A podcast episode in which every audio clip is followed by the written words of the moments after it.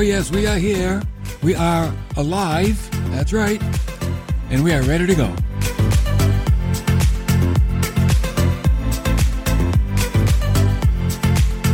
New Hope Radio at your service, Dave Therian here. Did you ever wonder what happened to the Old Testament believers that died? Like, where do they go? And then also, hey, like, where are they now? Where are those, where are the people that died that had faith, but Jesus hadn't come yet? Where do they go and where are they? That's what we're going to talk about today, right here on New Hope Radio.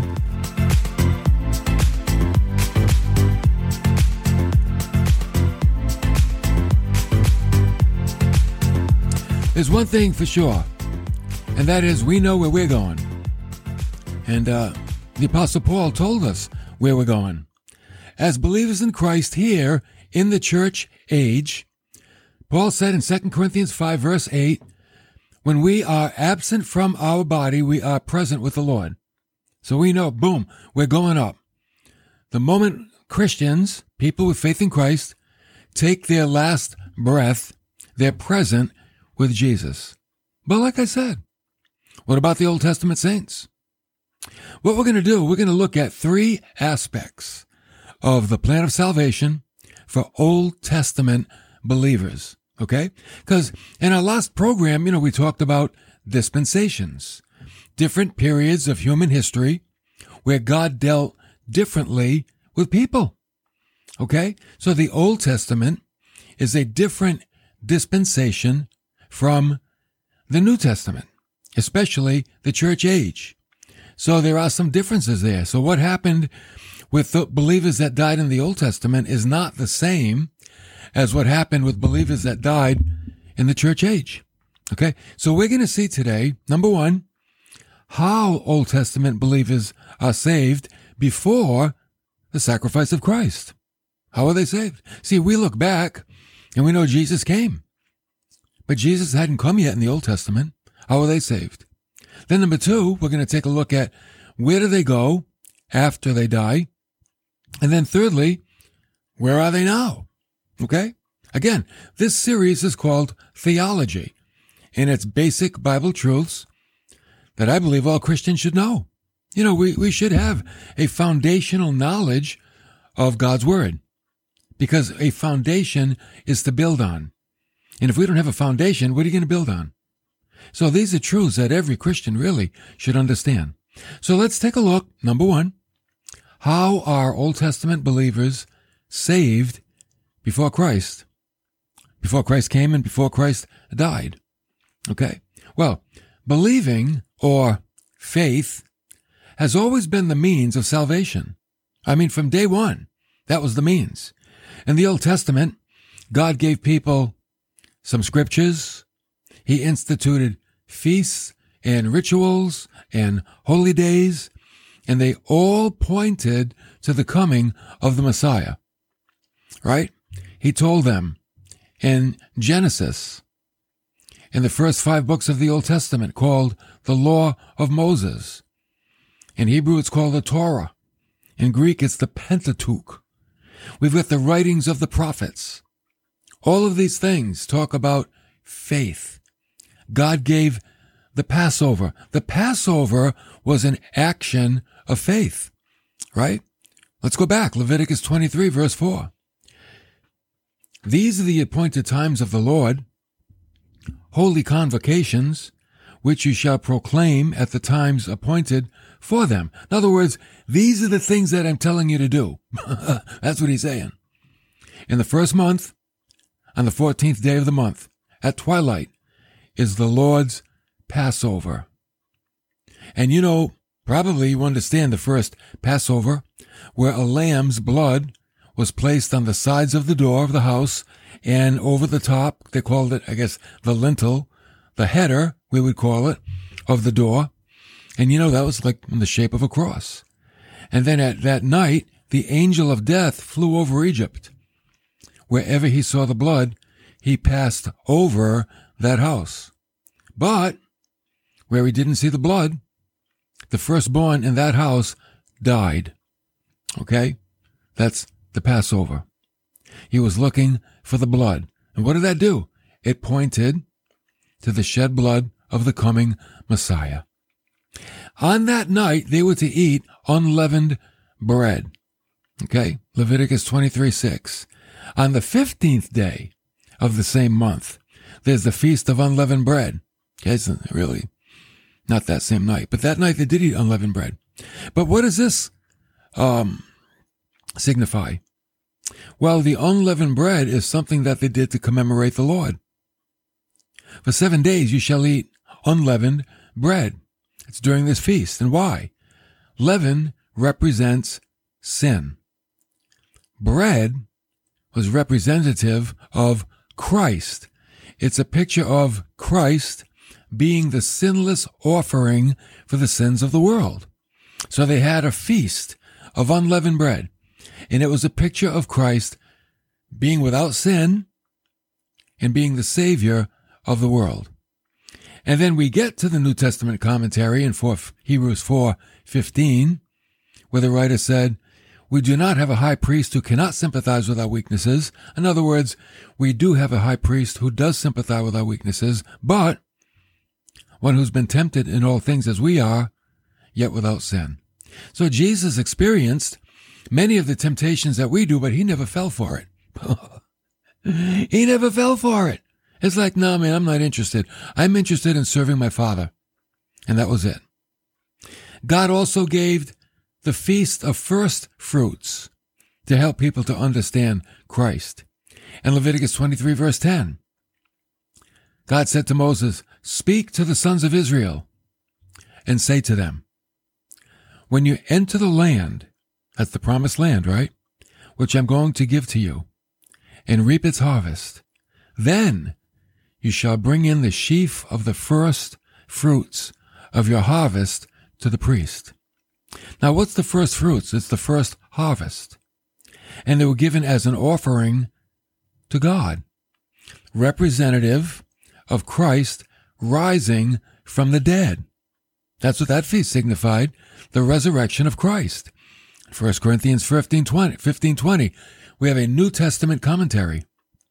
Paul said, But now Christ has been raised from the dead, the first fruits of those who are asleep. So of everybody that ever died, Jesus died, but he was the first one to rise from the dead. And in the Old Testament, when they celebrated the Feast of First Fruits, that was a looking forward to who Jesus was and what he would do.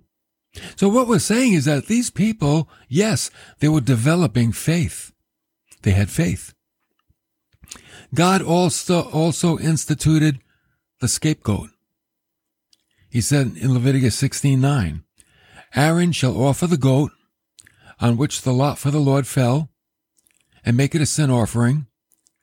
But the goat on which the lot for the scapegoat fell shall be presented alive. So I guess they had two goats, right? One was sacrificed, one was kept alive. And what did they do with the one that was alive? He was presented alive before the Lord to make atonement and to send it into the wilderness as the scapegoat. So like, okay, what was that all about? By the way, it's where we get our term today, right? Who's going to be the scapegoat for this? In other words, who's going to get the blame? Right? That's the scapegoat. They get the blame. So this particular goat, the priest laid his hands on the head of the goat and he pronounced all the sins of the people. And then he sent it off into the wilderness. And you know what that represented? That represented Christ being led to the cross to bear the sins of the world. See why theology is so beautiful? See how it just brings the whole Bible together? And we have that aha moment. Oh, I don't know about you, but to me, it's so great to learn these things and put them all together. I think it's great. In Hebrews 13, 12, here's the New Testament commentary.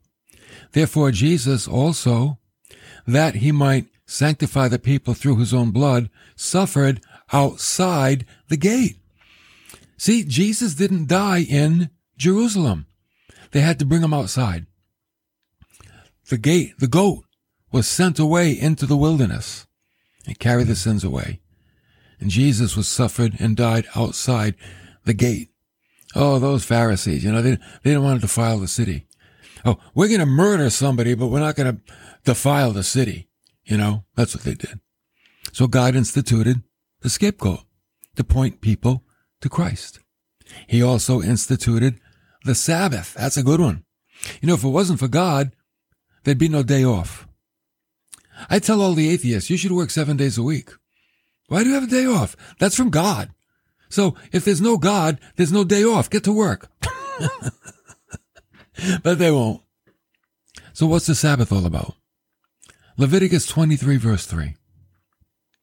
For six days, work may be done. But on the seventh day, there is a Sabbath of complete rest. A holy convocation. God appreciated this day so much, he made it holy. He said, You shall not do any work.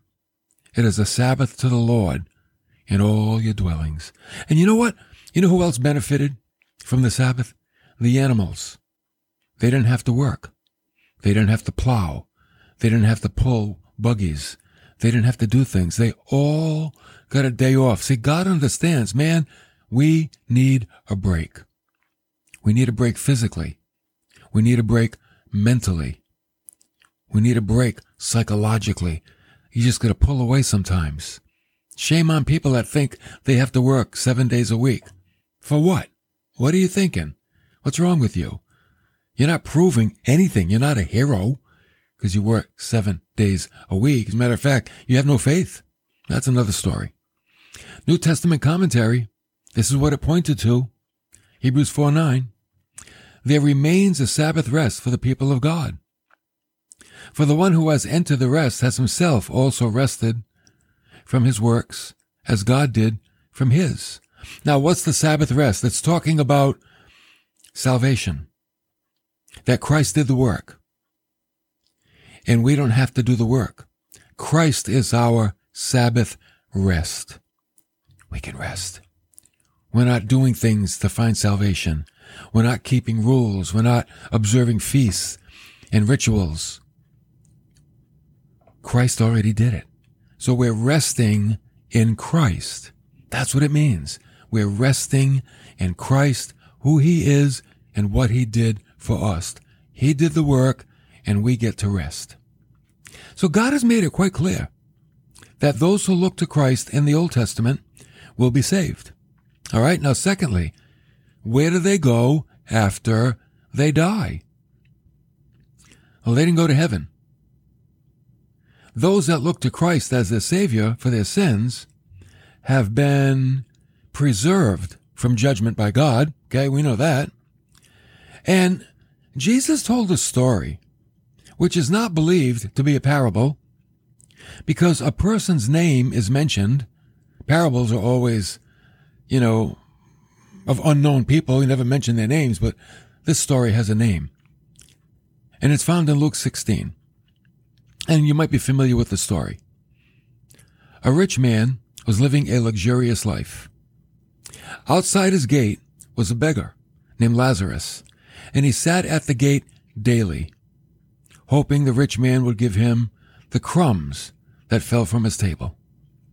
So in verse 22 of, of um, Luke 16, the poor man died and was carried away by the angels to Abraham's bosom. And the rich man also died. Boom, that was it. And was buried. Now, in Hades, he lifted up his eyes, being in torment. And he saw Abraham far away and Lazarus in his bosom. Now, what is Hades? Hades is the underworld. Okay? I want you to, if, I want you to draw in your mind a shape like a football. Okay? like an oblong circle. Okay? Draw that in your mind. Okay? Then right in the middle of the circle, put two vertical lines, like railroad tracks. Two vertical lines dividing the football in two. On the left side, we have paradise. On the right side, we have torments. And that those railroad tracks that you put in the middle, they're not tracks. That's the Great Gulf. The Great Gulf separates paradise from torments and torments from paradise. Verse 24. The rich man cried out, said, Father Abraham, have mercy on me. Send Lazarus so that he may dip the tip of his finger in water and cool off my tongue, for I am in agony in this flame. But Abraham said, Child, remember that during your life you received your good things and likewise Lazarus bad things? But now he's being comforted here, and you are in agony. And besides all this, between us and you, there's a great gulf, a great chasm fixed, so that those who wish to come over from here to you will not be able, and none may cross over from you to us. I can't imagine somebody going from paradise to torments, unless probably self-appointed missionary might go and try to help him out. He said, Then Father Abraham, I beg you, send him to my father's house.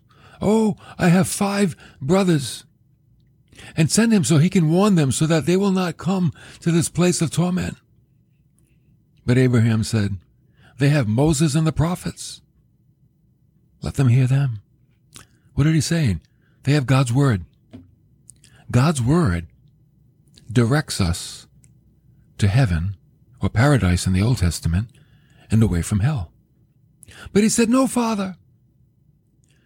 If someone goes to them from the dead, then they'll repent. And he said, If they don't listen to Moses and the prophets, they'll not be persuaded even if someone rises from the dead. And, and didn't Jesus rise from the dead and yet the world is still filled with unbelievers? So this is the paradise that Jesus spoke about when he said to the thief on the cross. Remember when the thief said, Jesus, remember me when you come into your kingdom? He said, today you'll be with me in paradise. That was the, that was Hades, the underworld. On one side, paradise, on the other side, torments, separated by a great gulf. So all the Old Testament believers went to paradise. Now, thirdly, where are they now? Where are they? Where are the Old Testament believers? Well, remember earlier we said 2 Corinthians 5 8, we are of good courage.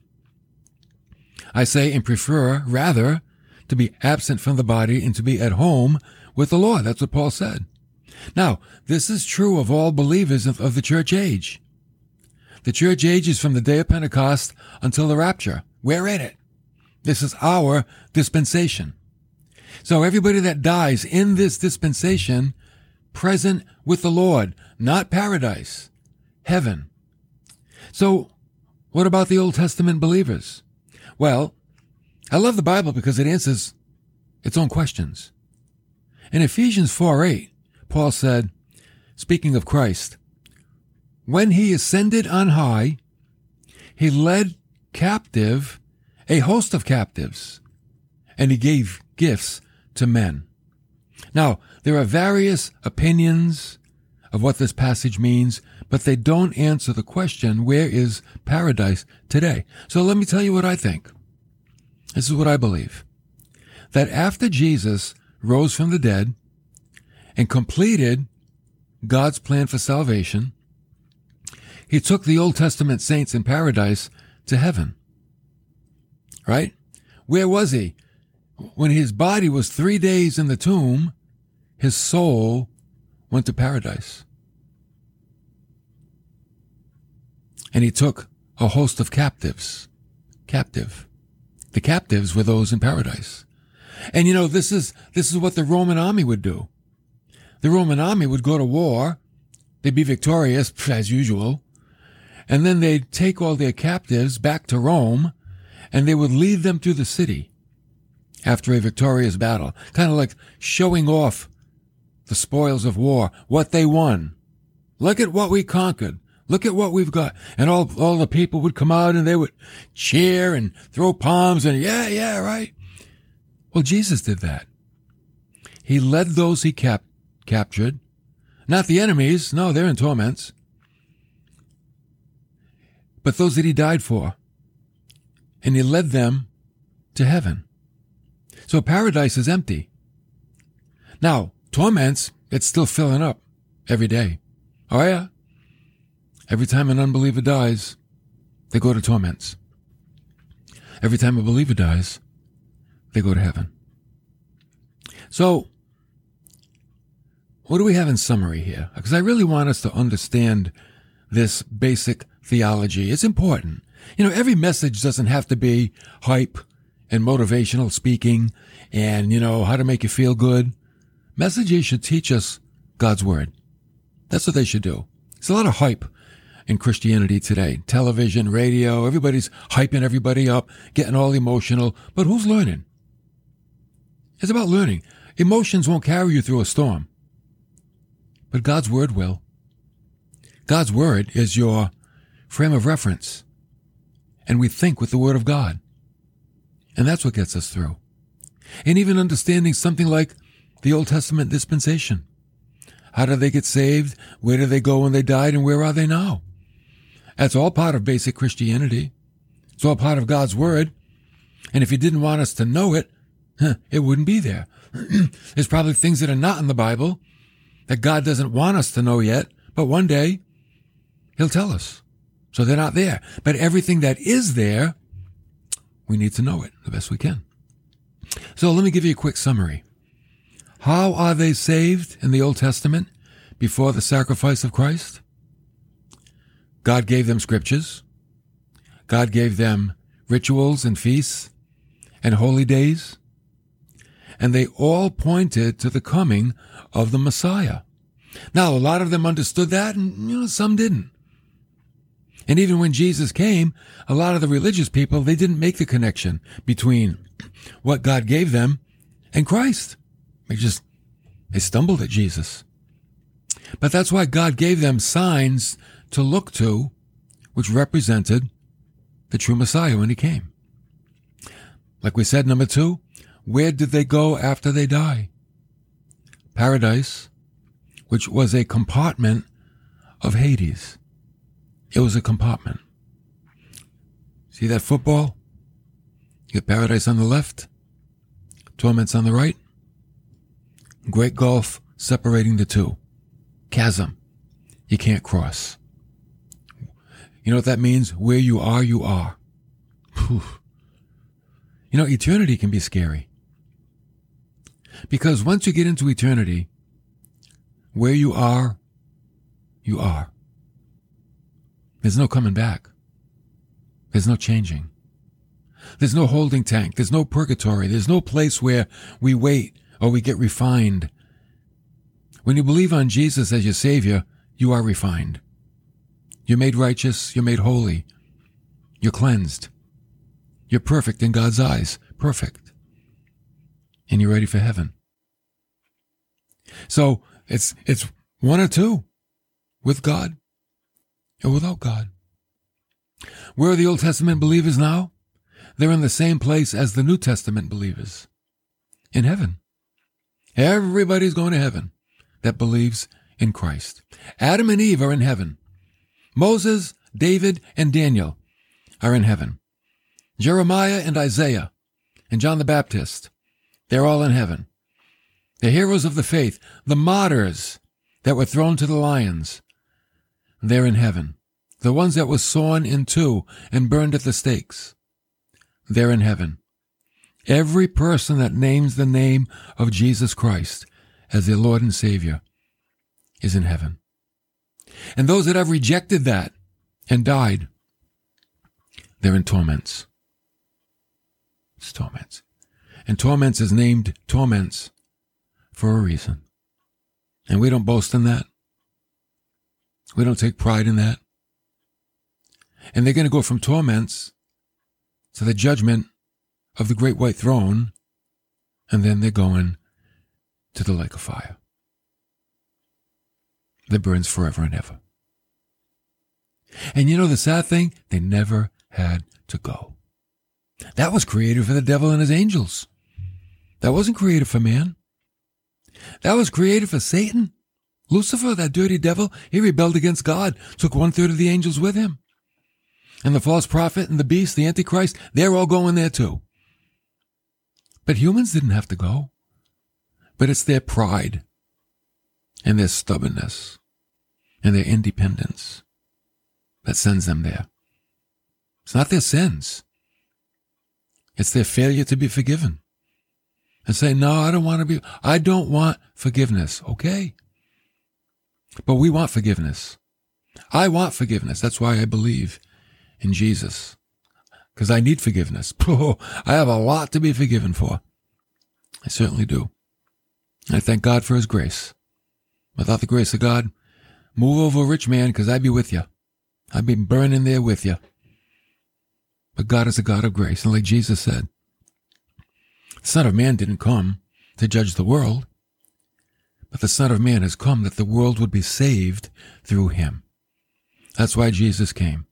And the more people that understand who Christ is and what he came to do, the more people would have truth and more understanding and probably reach out and say, Yes, God, I'm ready. Save me.